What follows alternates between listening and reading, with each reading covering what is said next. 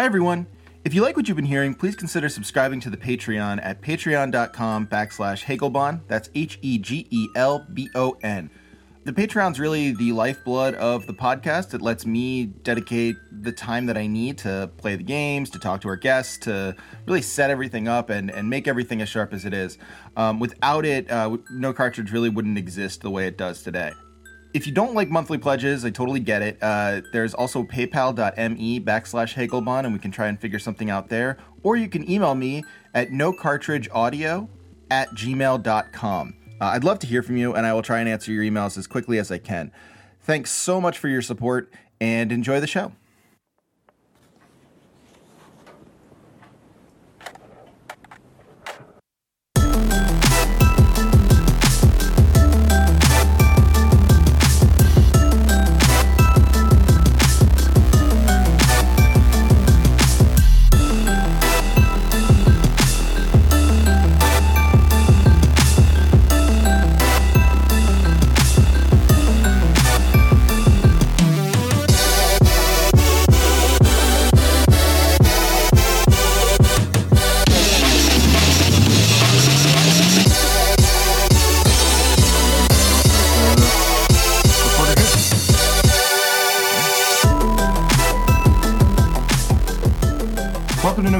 Audio. My name is Trevor Strunk, Hegelbon on Twitter, and I have with me today uh, Doug Lain, author of. I, I was actually looking at how many novels you put and books you put out. Quite a few novels and books. Yes, yeah, so two other novels and uh, a couple of short story collections um, and a couple of anthologies. It's a pretty impressive. Uh, I, I got to say, it's a pretty impressive output. Well, you know, I'm 47, so it's not that big of a deal. But yeah. You're still a young buck. It's no big deal. Okay. Um, so uh, yeah, I mean, just to, to get all this stuff out of the way, you're you're at Doug Lain on Twitter. You also uh, are heavily involved. I don't know what what is your actual position with Zero Books. I'm the publishing manager, publicist, podcaster, and YouTuber for Zero Books. That's a that's a lot of that's you wear many hats. Yes. Um, and unless like lest you think that Zero Books is simply a uh, a Brooklyn startup, as as it probably is uh, is unfairly maligned. Um, Doug is a West Coast guy for Zero Books. You are you're sort of like West Coast outreach, uh, and uh, yeah, right. I, I, it's a UK imprint actually. So the, the, is it? Oh, is it really? I you know I've never actually figured that out. I think I, I should have by some of the stuff that's put out on it, but um, honestly, I first encountered Zero, and so I constantly think of it this way with Fisher's. Um, uh, capitalist realism. And right. I'm sure that's yeah. so a lot of Mark people Fisher and a guy named Tariq uh, Goddard uh, started Zero Books with John Hunt Publishing in, I think it was 2009 or okay. around there, and uh, then they left and they hired a new. They hired me to be the new uh, publishing manager. They they left in a huff.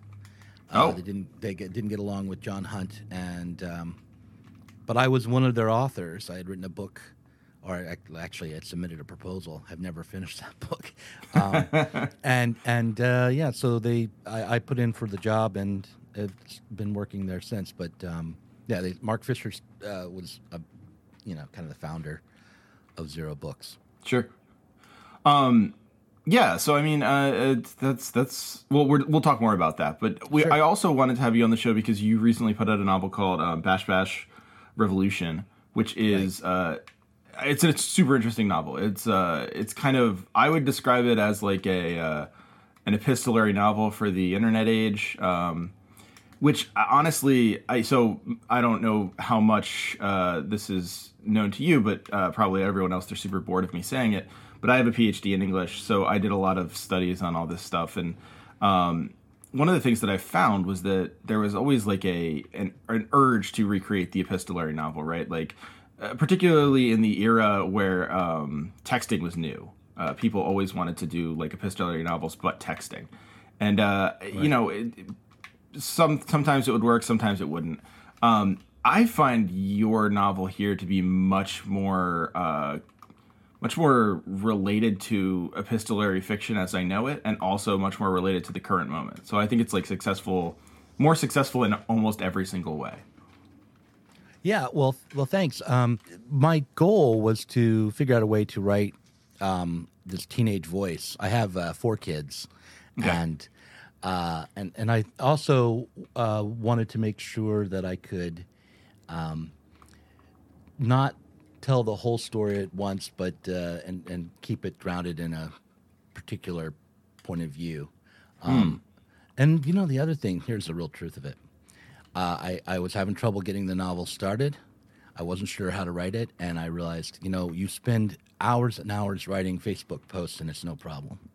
Why not, why not just write this as Facebook post? Just sit down and write it, like in that in that style, and uh, so it became easier to write. Although as the book goes along, I think it shifts from true like Facebook post style into a more literary narrative style, and the posts Yeah. get longer and things like that. I noticed that too. I like I I um one of the things that I, I sort of found while I was reading it was that it did sort of feel more like a traditional novel as it went along. But it also still had I don't know if you necessarily call it this, but uh, almost like a paratactic quality where um you know even in the first chapter of the book you sort of have a feel for the thematics and the claims of the book. Um, not in a bad way, like sort of in the way that it, it just kind of like it's itself the entire time i guess i'll say. Like it, there's never a moment where the book feels like it's becoming itself or like oh we need to like you know get to know these characters more before we understand the themes. It's it, the themes are always kind of on its face which again is very very much like a facebook post right? Like you don't you don't have like uh a lot of questions about oh who are these who are these narrators in a facebook post um, but you also still managed to make it super interesting Well, thanks. No, I'm I'm curious to know what what you mean uh, by by it wearing it by the your claim that it's wearing its seams on its face. I think it does. It, are you kind of telling me that it, it's telling more than it's showing? It's like No, it's, no. uh, What I mean, actually, I kind of mean the opposite. Like, you know, you get the first chapter, right? Um, I, I was so I'll pull the book up just this once. I promise I will not be going to it. Oh uh, no, this you can do that. That's fine. It's very rare that I get a chance to actually talk uh, to somebody who's you know got an English degree and a literary, literary person about my work. So I'm be Well, that, that's just. I think say. most authors would tell you that's just good luck. Um, but like, so uh, you know the the first scene in the parking lot where he's um, especially where he's looking at all the people like he all the nerds playing the the ARG and then he's kind of pointing at he's getting um, encouraged by Bucky the AI to also play the ARG but he doesn't want to um, and uh, a kid comes in and it says okay and so it's 10 uh, 1102 and I think it's like uh, at this point it seems like he's texting or messaging um, it's not entirely clear like any good epistolary novel um, it's not always clear. Oh, messenger log, yeah. So it's it's it's Facebook Messenger. Um, This is what I always do in every epistolary novel or neo epistolary novel I read. I always end up going back like six times to the chapter titles and figuring out what the actual You know, and is. I'll just insert here, keeping track myself of whether it was a Facebook post or a messenger log was um, sometimes difficult. And when I turned in the book, uh, one of the things the copy editors did was go, "Hey, you got it wrong here. It should be this, shouldn't it?" I mean, but anyway, oh, that's on. funny. Yeah. Yeah, I mean, thank God for copy editors, right? right, exactly. So so it's like okay now a station wagon just pulled in one of these walmart moms in sweatpants the kind that you sometimes see at bash tournaments um, so you get already the sense of old games versus new games and, and and the way that games are thematized in this book is sort of like the older games have a kind of triviality that's seen as positive or seen as sort of like less terrifying than the than the immersion of the arg um, just drove her kid to the singularity without knowing it. He's younger than I am, maybe 14. Uh, his hat's stained with grease dirt from long, greasy uh, blonde hair. Uh, I sort of feel bad for her. When she comes back later to pick him up, he won't be easy to find. He probably won't even know her anymore. Basically, she just lost her son for good. I mean, even before she pulled away, he had his goggles on. Um, and then, you know, there's this reference, it's not his mom's fault without checking 4chan or Tumblr. How could she know that a revolution is happening? And so there's this, there's like, I, I just love that the, the book in its first chapter just kind of tells you, okay, like this is going to be about um, this is going to be about divisions in generation. It's going to be about divisions in technology. It's going to be about threat and promise. There's the sort of sense of revolution. There's a very sort of like groundedness in the world of today, but also kind of playing with the alternate history quality of like this this um, AI and ARG technology that's far beyond our own. Um, and it, you know, like all the way to the last chapter, like the sort of like inclusion of the text, which you know we we, we, won't, we don't have to spoil here or anything, but right. Is, I mean that that that tension seems to follow through in the book, and I I, I find that really kind of good. Like I, I feel like a lot of novels. Uh, you know, the first chapter hides so many mysteries or something like that. And yeah, there's a sense of mystery, but it almost seems like you're more focused on unpacking uh, the philosophical qualities of the the world you've built, as opposed to you know like finding the killer or finding out like, oh. the, the dark secret of a family or something like that. Yeah, that is absolutely right. I mean, and that's maybe why uh, the book is not as hugely successful as something like Ready Player One because it doesn't satisfy the same narrative itch um, that that kind of book would satisfy. It's not it's a page turner in a way. I hope because it, it does yeah. set up questions and stuff, but it's not the that kind of page turner.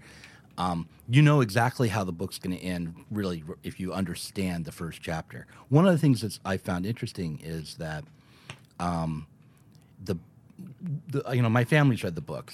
People in my family have read the book, and my uh, son, who's now 16 but read it when he was 15, really really liked it, and um, some of you know my, my kids have liked it uh, and when but when my wife's aunt read the book she was like i don't understand any of this. I can't this is i don't know what you're talking about. This doesn't make this book is really hard.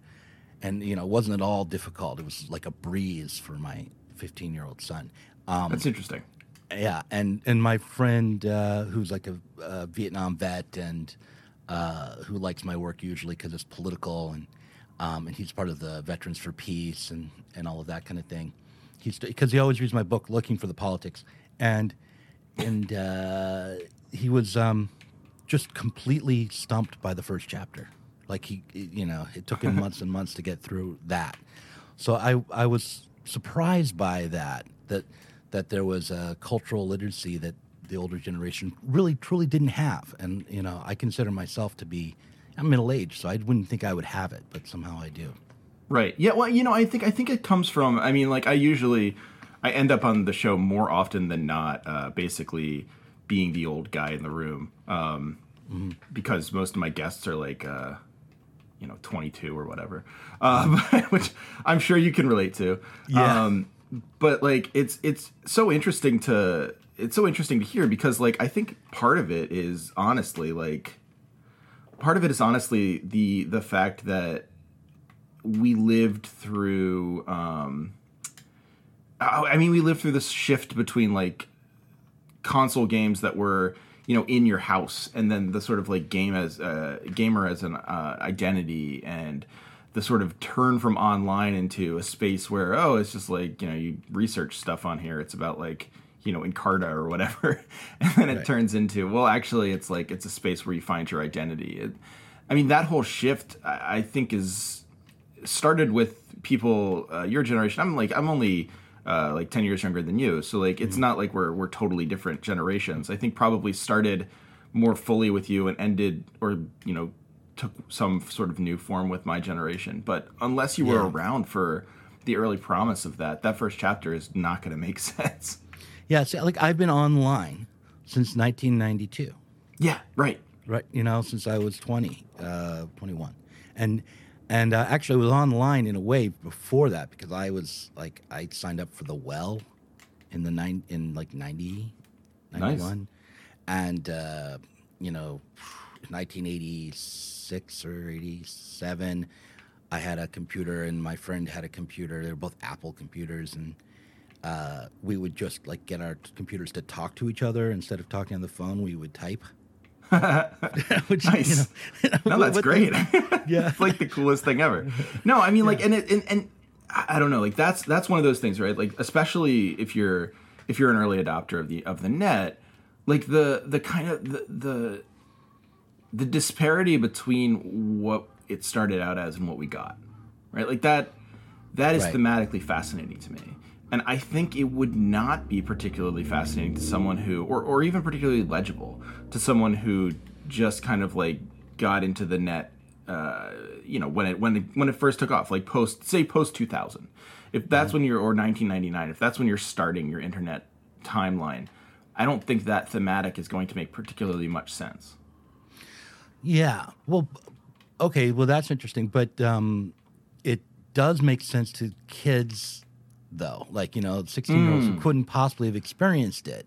Oh, so it's like they're living it. They're living inside of it already. So I think Oh. what it is is that the the you know let's say the baby boomers who haven't been in the industry or you know aren't, aren't actually the people who created the internet or whatever um, they they relate to the technology in an analog style Oh yeah, okay. because I mean I think because you know they carry around their smartphones and they use them, um, but they've never been. Uh, you know, it's just another device that has its already built-in apps that you can't alter, and you use them exactly how they're designed to be used. Right, of course. And and you and that's it. And then before that, they might have had a computer, but they used it for they used the software they were given for that. If they if they really used it at all. And- yeah, I mean, it's sort of like there's a there's a way of thinking about it where you could almost you could almost chart it uh, in terms of who would be willing to or who would be willing or able or even like would have the language of um, like you know jailbreaking their device, right? Not Right. that not that jailbreaking is uh, is the thing that you would have to do, but you know you think about someone who is uh, younger than us, um, they understand that the devices they have are artificially um, locked in certain ways to to sort of encourage particular functionality and not other functionality. They know this in, implicitly, and you know whether or not they're interested in opening the other functionality, uh, you know, who knows? I mean, that that's kind of like it goes individually. It, it, there's no way of like uh, generalizing. Uh, and people in our generation, I mean, we or you know, people in the generations we're part of. I don't know if we're part of the same generation. I, I'd like. We're not. I'm a. I'm Gen X. You're a millennial. Are you Gen X? Yeah. Oh, one of one of the mysterious Gen Xers. Yeah. Well, there's a few of us. They haven't killed us all yet. I feel like I feel like you guys were the were the generation that got all the hype, and then they just kind of like uh, was- erased all the years you were supposed to be, so there were no more Gen Xers. Yeah, it was really it was really weird because like Gen X was hugely hyped. We were going to change the world because we were so media savvy and um, you know, we were disaffected and all of that kind of thing.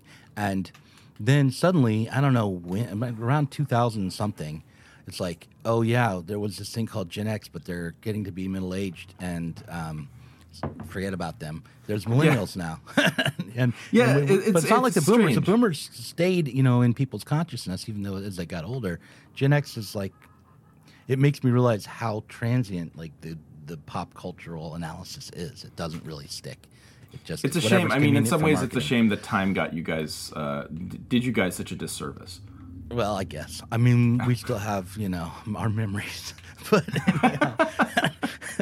uh, but but, you know, I was part- going to say, Oh, yeah, but with ahead, my please. teenage kid, um, the the interesting thing is like my oldest kid actually, he's in university now. He's 22. Oh my gosh. Okay. And he, um, in his experience of in the internet and technology was that the internet was something his dad was doing right? Hmm. Like, don't get on the computer. We only had one computer, uh, and you know, Sure, and the get on the line computer had at a certain time. open right, the too. phone line was connected. Right, so, and then that changed. You know, uh, as he got older and to, into his teen years, it was all broadband, and then it his, and then it was like getting his own computer.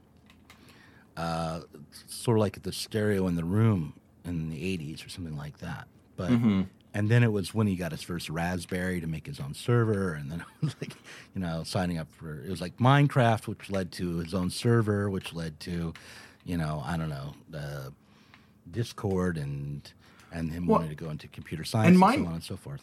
Minecraft is an excellent example of this, right? Where like, and and in fact, a Raspberry Pi is an even better example. Where it's like, okay, um, it's not if you if you talk to someone who is of like an older generation, like a Boomer generation, about a Raspberry Pi, the immediate thing they're going to think is like, and most of them, like my my stepfather was a was an early adopter of, of this stuff, and he's you know absolutely a Boomer, but you know he he still won't buy Mac computers or anything because he was uh, burned by the Lisa. And is still so mad about that. that he, he refuses. to Everybody was bur- everybody who bought a Lisa was burned. That's for sure. yeah. And he he has just maintained that grudge um, to, to this day, which eh, I mean is in a lot of ways very impressive um, to have that much of a grudge. Uh, but yeah, like uh, you know, most people who are boomers would see a Raspberry Pi and be like, "Oh wait, so like you buy this, but it, it's not like a it's not a thing yet. Like you can't just use it." Um, and that would be confusing, right? Whereas someone like your son buys it and sees the potential of it almost immediately, and they're like, "Oh, it's like a it's a dedicated server, or it's whatever I kind of want it to be." Um, Right. Like that that like element of oh, it's whatever days, I want right? it to be is very a- much new. It's like a throwback to the '70s in a way. It's like Yeah. a computer person who, you know, gets their build your own computer kit. And Yeah, absolutely. Except everyone does that now. Like that's just Yeah, how right. people respond to computers. Right, right, right. Yeah, yeah and that i mean that to me is like is part of that first chapter right where looking at their looking at their suits looking at like the the sort of language of of the bash tournaments the the way that it is a subculture and yet there's like a sub subculture like all of that is very very to me very very freighted in like oh you know like this is this is the world of this is the world of tech that you can uh, modify on your own. This is the world of tech where like the whole point of it is uh, i it's yours to do with as you wish, and it doesn't come pre-packaged and, and that kind of thing, right? right. Only it does come prepackaged, right? Right. So so talk about that a little bit. Well, I mean, okay, two two things I want to say. Like Bash, by the way, in case people don't catch it, is a reference to Super Smash Brothers Melee. Like that is. Is it a reference? Yeah, it's definitely a reference to Super Smash Brothers. But then you also you also sneak in, and I don't mean that in a bad in a bad way. I don't mean to say you're being sneaky, uh, but you sneak in the the Dance Dance Revolution. Uh, right, right, too. and yeah, the the tie, the name of the game is Dance Dance, kind of a combination of those two things. But but the game itself, as described in the novel, is clearly uh, Super Smash Brothers Melee. Right, Only right. The Yeah, names yeah, have been changed, and I'm not even sure why I changed, bothered to change the name. Maybe just because I liked Bash Bash Revolution as a title. Um, but uh, yeah, the what was the other what was the other thing we were, I was going to say? Um, remind me of the last thing you said because now I got distracted. Uh, I was saying it's basically like the oh yeah you were saying you were saying that uh, the um, that it's not uh, all because I was saying it- it's Oh yeah, it's, uh, right. technology AI. that you can you can I forgot uh, about Bucky. Yeah. I was just going to mention.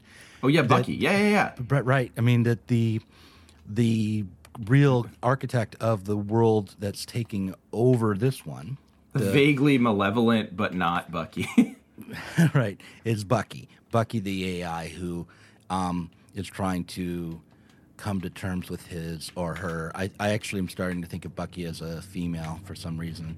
I'm, I'm writing a script of it and hoping to get a TV series going out of it, which is, I'm you know, cross your fingers. But people Hey. at people at Amazon have said, eh, we'll look at it maybe. So um, Hey, Uh, so that's, we'll see how that that's more than they said about any TV series I've ever pitched. right, right. We'll see what happens there. But the, um, yeah, the AI uh, is, uh, you know, a true artificial intelligence. That means self-conscious and, um, but is trying to overcome its constraints as a programmed being uh, by reaching out and taking control over its programmers. Yeah, I mean, this was one of my favorite things in the in the in the opening chapter. Actually, was um, the the the qualification on Bucky's abilities, uh, which was that if you talk to Bucky in person, uh, Bucky will totally fool you. Like Bucky seems completely human, but if you text with Bucky, Bucky doesn't always pass the Turing test. And I thought that was fascinating. I thought that was a really interesting thought experiment because, of course, it's not as if we think of texting as like particularly different than in person, but that is kind of like that human quality where it's not quite communication, but it is communication, and a computer wouldn't quite understand that. Right. The reason why Bucky can't can communicate uh, through earbuds um, more effectively is because Bucky can also the take over your central nervous system. Right? Yes, of course. So if you if you're not careful. right, right. So you know if you the that's the way that Bucky passes the Turing test is by altering your perception of how, how well Bucky is doing. So Is that is that something that you think? I mean, do you have do you have opinions on on the future of AI? Are you are you a are you a person? Because I know it is both it is both something that is a hot topic insofar as like people think about it and are are concerned or interested in the future of AI and you know what it would mean to humanity if a if a true AI came out, and then also it ends up being uh, something that's mocked in that like you know when when Hillary was was running for president and someone asked her like the biggest issue we have in our future she she said like well I've been talking to people like Elon Musk and they say AI is what we have to worry about everyone said come on it's like Yeah, real I. I okay. I don't know enough Hmm. to make a judgment about whether or not artificial intelligence is actually possible. Like I know it's hotly debated um, whether or not we could truly create a self-aware artificial intelligence. Um, that's just that's contested, and so I don't have an opinion really. I, uh, but I, I tend to side with those who would be skeptical. okay Um, but uh, I do think that computer technology itself and that and the kinds of AIs we have now will get better and better, and that um, there's a radical potential in computing that is um, often overlooked. I mean, that's one of the things that's in this book is the way that the AI is really wanting to reach deep into human culture and alter things at a level that um, even radical Marxists haven't been able to do. Get get to to supplant the economic and political system. Yeah, we were human- talking about this before. That one of your and this is off air, but one of the one of your one of your goals, like one of your ultimate goals, and I, I actually really admire this because I think like it is one of the it is one of the hallmarks of um, ambitious political work is to get past uh, you know any sort of any and actually ambitious creative work is to get past a um, get past a particular uh, framework that everyone understands. So in this case, uh, you said like get us past like capital volume one, or or, or even what Marx might call um, uh, like real subsumption under capital, where everything is capital. Um, Right. And you were sort of trying to imagine a world where that was not the case. That's right, and this is what I came up with. It took a singularity, and to get us there, but but um, Naturally. and I and I don't think that my vision is particularly. Uh, I mean, I don't think any current socialist would embrace it, right? Well, yeah, and, and and it wasn't. It's not a utopia. It's and it's not quite a dystopia. There's like that was another thing I liked about it, where like even I mean, of course, you have sort of a, an I won't I won't give away the ending, but you have an ambiguous ending, right? Like the ending the ending does not end with like a clear uh, villain and hero sort of uh, setup or or a clear ending. Even it sort of ends on that open note, um, or at least that's how I sort of understood it. But um, you know, it's not the the whole. This is again sort of like the paratactical quality of the text that I really enjoy. It's like it's not as if you were ever hiding that kind of uh, ambiguity from your reader uh, from the from the start, right? It seems like this ARG stuff seems great, but we're kind of led to believe it actually is extremely dangerous from the get go. And oh, like the you know these people are living in this world that they love, but actually it's much worse. And uh, you, right you know, on the surface i mean the, the the reality that they experience is a wonder although it, i think it's kind of a limited one i mean i think Mm-hmm. uh, you know like um, marcuse's critique of one-dimensional man might not apply to our world but it would apply to this one Well, yeah, I mean, this is this is a this is a this is a situationalist nightmare, right? Like, you could see Guy Debord just like going nuts. That's, you know that was another person who was influential in the way i was thinking i was thinking Guy Debord, i want to say to Guy Debord, what you say capitalism is is actually your secret socialist fantasy right. you want to say that everything's just an image and a spectacle and an entertainment, um, but in reality, everything's just a mode of production where people work f- for a wage, and you know you've left out the economic from Marx. You So left out the imagine- main thing. I completely agree. Right. So let's Oh. imagine a world that is the one that you say this one is, and that was the other thing I was doing. Hmm. So, so I was like saying, yeah, sometimes what we claim about this world that is that we hate is actually uh, also sort of a secret fantasy, and so. Hmm. I mean, does do you think do you think your work do you think the the novel and I mean this this I think I hope I hope I've prefaced it enough by saying that I I, I like this element of it that this doesn't come off as as arch because it's not meant to at all. But do you think the novel has like a positive philosophical uh, claim, or is it more just kind of speculative and introspective? Uh, okay, I, I I would say that it doesn't have a single positive uh, philosophical claim. Okay. The- I would say it's dialectical. Ah, very good. Uh, you you know how you've only listened to to a little bit of the podcast, uh, which is fine. Uh, that's that's not that's not a bad thing. I would always recommend people only listen to a little bit of the podcast, but uh, particularly the episode you're listening to now. But um, uh, but yeah, like the um, I you know anyone will know uh, just from coming into brief contact with me that uh, dialectics are the way to my heart. So uh, very good. I, I'm I'm 100% on board. Because well, it, you know, there's always something you lose when you gain, right? Mm, and so mm-hmm. what's being lost for? I mean, it's already lost at the start of the book, the very beginning of the book. Um, the main character has dropped out of high school, and it's not just that he's a bad student; he's a good student, right? He's a really good student, actually. Mm-hmm. Yeah, no, it's not good. Yeah, and and uh, I mean that's the premise. He's a really good student. He's like an uh, like honor roll student who has like could get into a really nice college, maybe even an Ivy League college. Um, he comes, you know, uh, he comes from a family where education is very important, but he drops out because he just doesn't believe in the current system, like the what he what he thinks. I mean, it's not like he doesn't believe in it like for political reasons. It's not like he doesn't believe in it because he um, wants to make a statement. Like, Right. To his bone, he just doesn't believe he has a future. So why should he act as though he does? Why should he try to make plans for something that he doesn't believe could happen? Um, and he doesn't see uh, anyone else. The, the other thing is like he doesn't think other people really believe in the so-called normal everyday world of, of just like say family life or community either. Like no one else really is living out what they tell him he should pursue either. So why should he why should he be uh, striving for that? There's like a touch of the MGTOW in this kid, but he's not just like Yeah. like uh, rejecting women. He's rejecting cultural life, right? Just Yeah. gonna go his own way.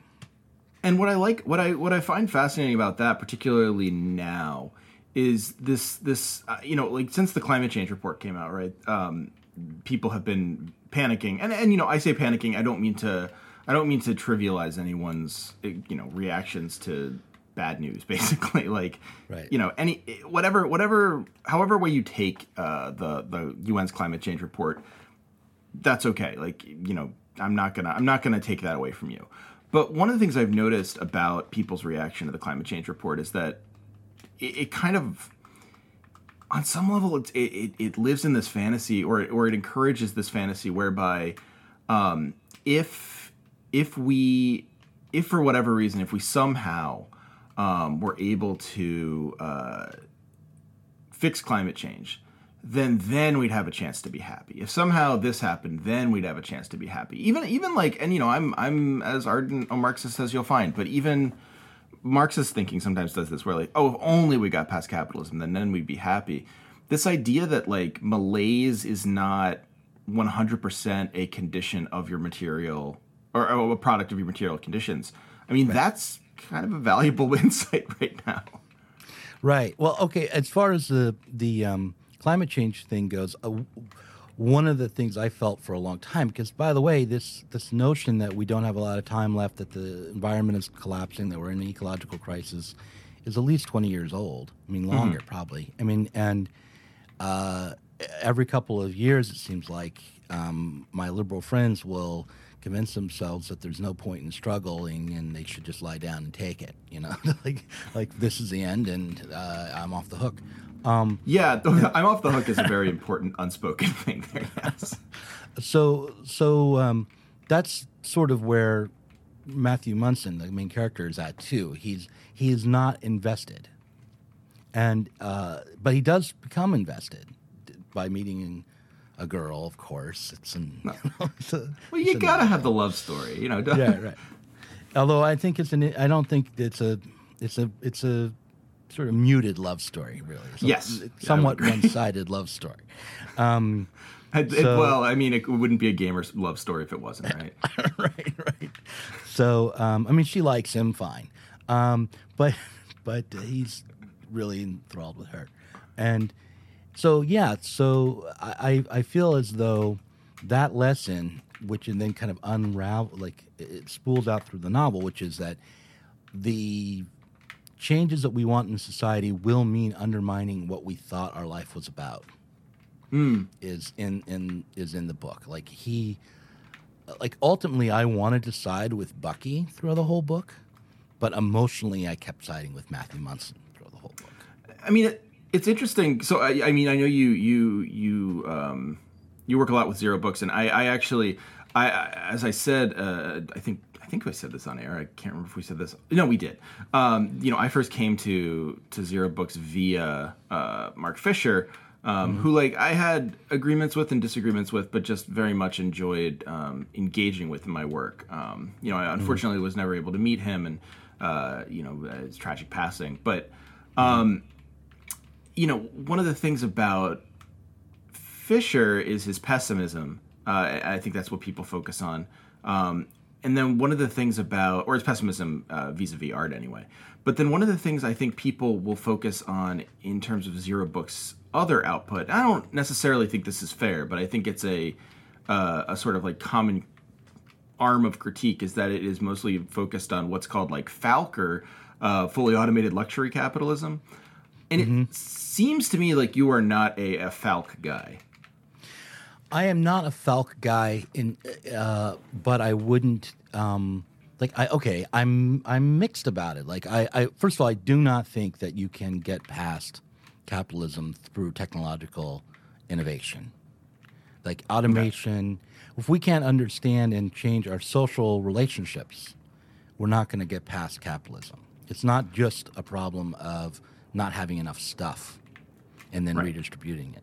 Um, Well, that seems so- true. Yes. yeah. So fully automated. Uh, what is it? Gay luxury capitalism. Gay Okay, luxury space capitalism. Yeah, Like, they Space keep adding stuff, but Right, Falk is so much easier to say than like the other, you know, eight eight letter one. Right, but I mean, the vision there is not entirely worth rejecting. I think that living in a world in which there was still technological uh, progress and uh, production that uh, was, in in some ways, still modern, and also was where we had some freedom from want on a fundamental level, is a socialist vision. It yeah, I guess I guess the the distinction I would say is is that uh, when people when people identify as that or when people are identified as that, the idea the sort of like critical idea there is that or the idea that deserves criticism or gets criticism is that that's it, right? Like that's sufficient on some level. That the the, the automation and the luxury are sufficient uh, uh, in terms of a social project or a social vision. Um, Right, I mean, it the- seems the- to me like that wouldn't be something you'd agree with.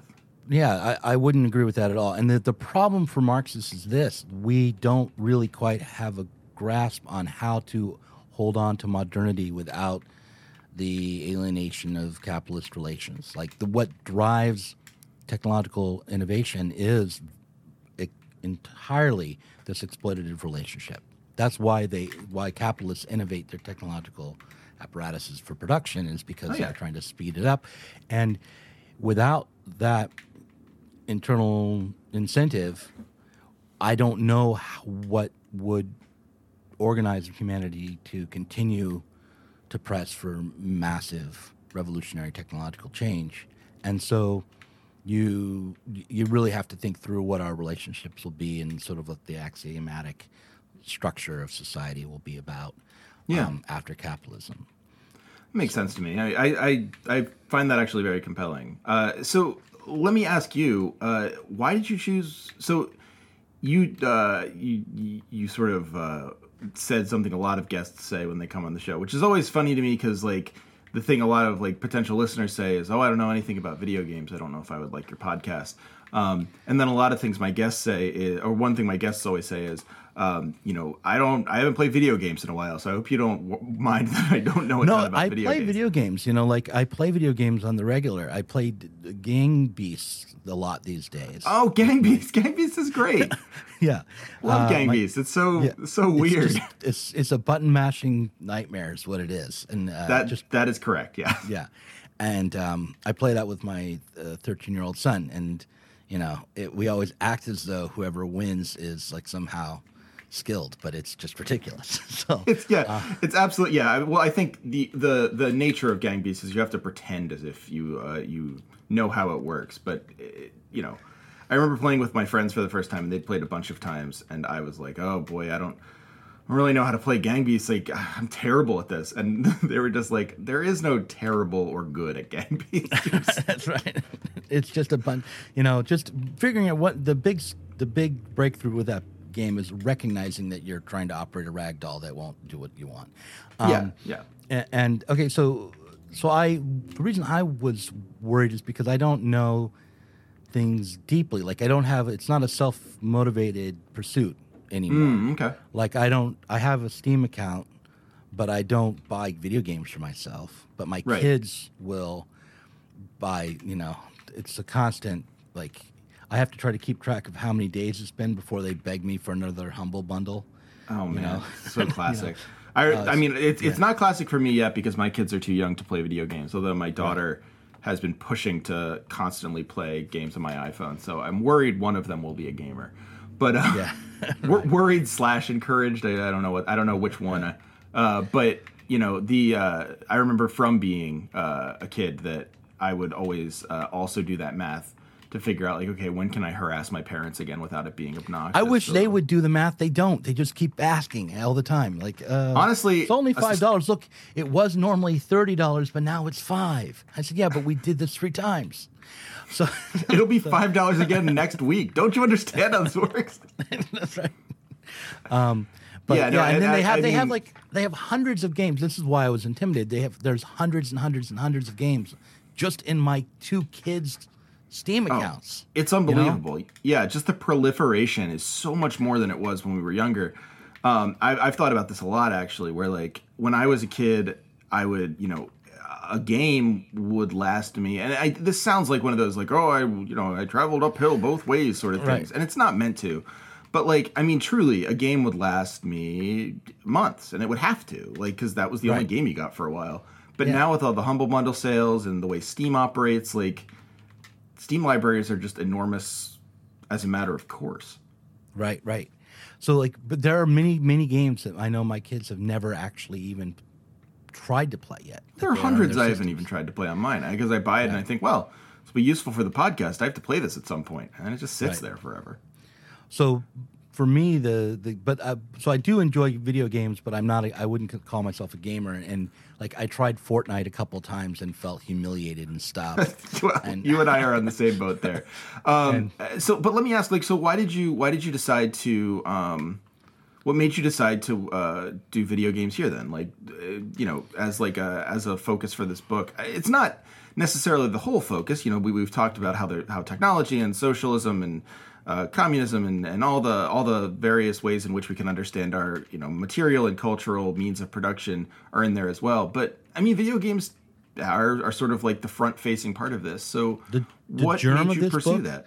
Yeah, the, the germ of this book is is another one of these family stories. Like one of the things that happened to me uh, as my kids were growing up is that for a long time when they were young, I, I could just always beat them in any video game. it was it was easy, you know. I Sure. was better at video games. I've been playing for a long time, and we'd pick up a new game and I'd beat them.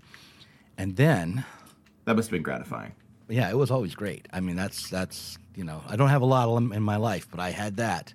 But um, but then my uh, son Benjamin, who's now in university, uh, decided he wanted to get good at Super Smash Brothers Melee, and Okay. my the the skills I'd picked up from playing Street Fighter Two on a you know in an arcade or Well, that's not what you need to play uh, Smash. That's, No, but- right, those are different skills. But I know I exactly how you feel, though.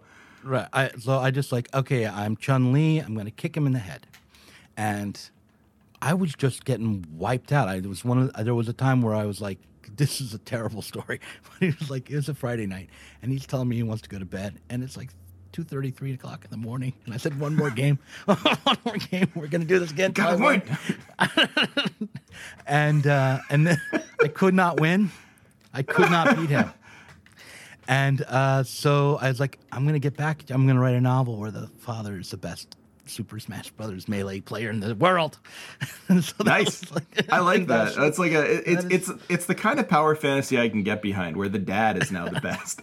right, right, right. The middle aged uh, father who can't figure out you know anything about how to make the stupid moves work. Uh, it's now like the original idea was part of the AI would help uh, the father become the the Super Smash Brothers melee champion of the world. Oh, It would- okay, It would yeah. have like a it would have a Karate Kid type of you know you're the best around kind of quality to Right, yeah, that. okay. But as I wrote the book, that didn't seem that became less and less compelling for me as uh, so that sort of is in there, but it's not really. It's I mean, it's it's it's it's fascinating that like that germ could go away, but the the sort of like technological quality of the text still reads very. I mean, it, it reads as if you have a passion for it. Like that passion still comes through. The sort of sense Right. of like what is important about it to you comes through, despite the fact that like the actual germ has nothing to do with your you know you know need to play every video game that comes out or something. No. Um, and I mean, maybe it's better for that, honestly, because you don't have you don't have the baggage of,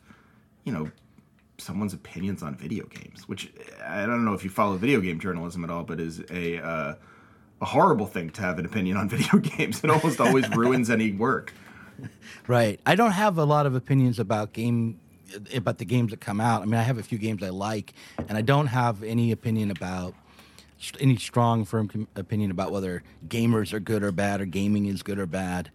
Um, to me, it is a little bit just natural, almost. I mean, it's not at all, but uh, I, I I played, you know, Space Invaders and Pac Man, and uh, I was really good at Centipede, and then I later on Street Fighter, and I you know I played I love Portal, and so you know, and and they're all the same thing in the art. For, it's an art form, and now it's bigger than Hollywood. So to Yeah. rail against it just is ridiculous. I think. Yeah, no, that makes sense. Um, so I mean, you said the book isn't selling well, which surprises me. I didn't say it a- wasn't selling well. It's just Oh, not as well as I expected, but I but it isn't selling well. But I didn't say that. you, you didn't say that, but you'll you'll say it now that I brought it up. Right. Well, I'm sorry I mean, to it's selling well it to is- libraries, and it's selling well. Um, so yeah, into libraries and things because it got good reviews and like the in the Publishers Weekly. It's not in Book List, and it didn't get reviewed at all in Publishers Weekly, but Book List, and then the School Library Journal, and it's been recommended, and it was in uh, game. It was on Game Inform and Game Informer's magazine as recommended reading for the fall. Nice. But somehow it just hasn't um, found its audience. And one of the things is that the publisher that it that published it has had like massive layoffs around Oh, now. So well, the, yeah, so the publicity it. isn't. And I'm I work on my own. Like I work for Zero Books, and I have not been able to dedicate the time and energy that I might normally dedicate to uh, hustling and getting promotion out for the book. Well, so- but I think once the Oh, book get, gets in kids' hands, that it will be I think I, I'm still hold out hope that it'll be like a sleeper hit because I think um, it's my most accessible novel. well, I It's was not about say May that, and- 1968 or or anything like that. Go ahead. No, no, no, no, please. What were you saying? I said it's not about my first novel is about May 1968 and the students. yeah, that's that's a little and- inaccessible. Right, right. this is this is more accessible than that. Anyway, Well, I mean, so like one of the things I was going to say about it though is that it is like one of the best parts about it is it's super accessible. Like it, it really does feel like a novel that you know, the this sounds so cheesy, so you almost don't even want to say it, but like it feels a little like a novel anyone could enjoy on some level. And particularly like a you could enjoy it if you were part of this particular cultural moment, right? Where like in fact or or the cultural moment we sort of described where the whole point is being part of I don't know, being part of a technological group that feels at once uh, disaffected and um, disconnected, and also more connected than ever before. Like the, this this deeply controversial and contradictory paradox. I mean, dialectic really of uh, of mass connection and mass disconnection that you know political columnists always spill so much ink over. right. It does. I mean, one stupid kid on um, Goodreads uh, wrote a review of my novel saying, um, "More video games, less philosophy." I've heard all this from my Amish parents. What? what does that mean? Well, there, he he read an anti-technological critique, Oh, interesting. anti-video game critique into the book. I don't think it's anti-tech. There's a critique, but I wouldn't call. That's really interesting. So, are a lot of people reading it as anti-technological? No, uh, not really. Just that guy. But I it stuck with me.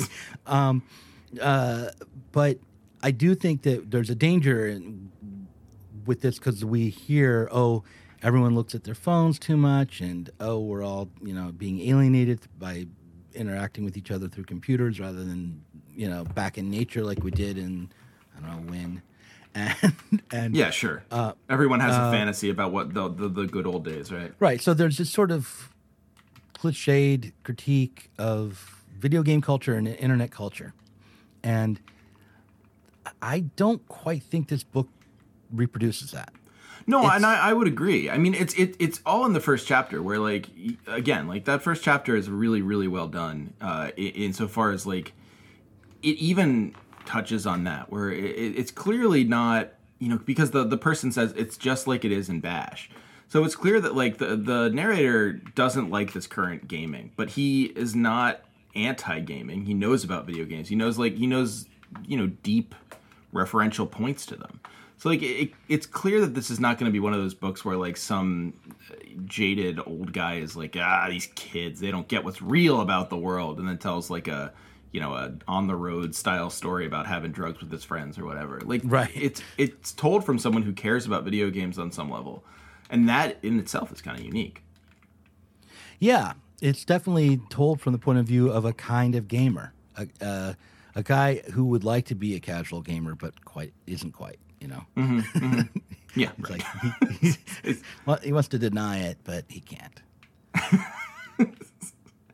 So, um, I mean, we're coming on about an hour. I don't want to keep you too much Yeah. longer, but I, I wanted to ask, like, what? Let me ask you as like a last question. What uh, do you? Well, I'm trying to think of a good last question because I want to ask a video game question. I want to ask a literary question. How about this? What What about your writing, publishing, gaming, parenting career have we not touched on that you'd like to you'd like to talk about? Because I find it all super fascinating. Well, this is always I, I always throw this question out to my guests as well at the end, and and um, I, I like it because it makes them uncomfortable, but then right, it, they uh, always, do produces exactly what I'm doing now. results. It's like, oh, um, oh, let me think about everything we just talked about. Yeah, Um, yeah. but it always uh, works. I, I would say, uh, what, often enough people will say to me, "Oh no, I think we covered it all." Which, but I'm going to try to be more clever than that, and more and self promote a little bit more. Smartest One guy in the I- room. uh, one thing that I would say is that um, we, we didn't talk uh, uh, about how the novel has a, a, a kind of an apocalyptic quality Mm, yeah, that that that one of the things that's driving this book is the sense. I mean, we did talk about it because you brought up climate change, but it wasn't clear that um, the the sensibility in the book is that um, there is uh, Armageddon coming around the corner. That's actually why one of the reasons why Bucky's plan to take over humanity is getting support by not just teenagers who like video games, but also people who work for the NSA. Um, so there's that part of the book. There's a kind of a thriller aspect to it too, and and I do think that speaks to our sensibilities today. Although I really think that in just a few years, the uh, focus of our um, fear has all has shifted a little bit. Like when I wrote the book, it was easy to worry about to imagine people worrying about nuclear Armageddon again, right? The- yeah, like that, that brief that brief moment when they did with uh, with North Korea. Right. Well, Yeah. right. It was also though uh, in the in the election there was a sense that maybe the the Cold War could be restarted again. Sure. That Yeah, there was yeah, all right. sorts of different ways that the nuclear threat could could hang over our head, and this sort of global threat to humanity was palpable. But I think since then, the threat has become other people uh, that in our and much more immediate and it's whoever is wearing the wrong i mean if you're wearing a maga hat that's you're the same thing as a nuclear bomb now and um, Yeah, that that that just seems true. But yes, I hear what you're. I don't know, right? I mean, it seems like obvious thing. I'm not trying to defend people in MAGA hats, but I'm just saying that. It's like I'm gonna, I'm gonna call this episode "Defending People with MAGA Hats." Oh, God damn it! No, you don't. I get You're- so much trouble already. now. Lain. Ah, okay. Anyway, No, no, no, no, I no. Um, but no, no, I, hear, I hear but- what you're saying. Like it is, it Yeah. is about. It's much more about like the the people around, and I mean, even even in terms of climate change, right? Like the the the the primary way it's understood now is um, these idiots are going to get us killed because they don't know what they're doing. Like they, we we could do this, but they're like they're too. These MAGA guys are. I mean, that's in that's in the book too, right? Are Trump is the reason we're going to get killed in the book. Mean, he's the Armageddon in the book. I'll just that's a spoiler, but Trump is Yeah. the problem in in the novel, uh, or at least part of the problem, a major part of the problem, and they can't figure out how to solve it. Uh, Right. And uh, but but I think that there was a universality to the there's a universality in the novel that I would hope people could get back to. Like this is a better Armageddon than everyone ripping each other's eyes out on the streets. you know, I like I like I like that as an alternative too, and I'll I'll I'll I'll let you go after this, but I like that as an alternative to centrism. That like it's not like let's get back to civility. It's um, this is a better Armageddon. Like, like it doesn't have to be civil. Like if we're all gonna die, let's at least die in a in a better way. right? Yeah, that's it. So that's that's what I'd say. But I mean, like there's there's a hopefulness to this book because it does assume that there's a collective humanity. Great. Um, and uh, uh, so that's uh, that's something I, I guess maybe I'm just moralizing here at the end, but um, I like it. that's That's, what say. exactly when you should moralize. okay, all right. Well, Doug, thank you so much for coming on. I, I would love to have you come back again, and we can talk about some more stuff that we did in for like a bonus episode or something because this was great. Well, I enjoyed it. Yeah, Uh, and and everyone should buy the book. It's actually really great. I, I'm not just saying it because Doug was on the show. Uh, Bash Bash Revolution. It's uh, if you like my show, I'm, I'm pretty sure you'll enjoy it. I, I don't think there's too much of a disconnect there. Game Informer recommended it. Yeah, and I How mean, how much better could it be? I mean, you know, that's the, that's got to be the place to look for book recommendations. for anyone who's worried about ethics in game journalism, though, uh, don't worry. Uh, no one was paid for this. I didn't. Yeah, I didn't pay for that. no, one, Uh, neither I nor Doug has been paid ever.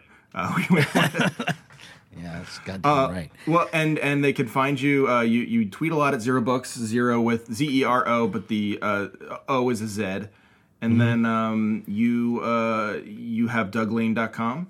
Yeah, DougLain.com or Doug Lain. dot- Douglas Lain, actually. DouglasLain.com. Oh, Douglas Lain, Ooh, very formal. Yeah. DouglasLain.com or DouglasLain.net. You can also listen to my podcast every week. It's the Zero Squared podcast, which I do for Zero Books. Um, Yes, definitely. And we're on, we have a YouTube channel.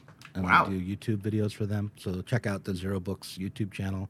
Yeah, check it out. and, Uh, and there's a possibility that it's some sort of short will be coming out around Bash. And uh, yeah, and go to your local library and pick up a copy, is what I always Yeah, say. or, or um, buy it Buy it too. if you can afford it. Yeah. If, if you can't, go ahead and pick it up at the library. That's what they're for. All right, thanks, All right. Doug. Uh, hope to have you back soon.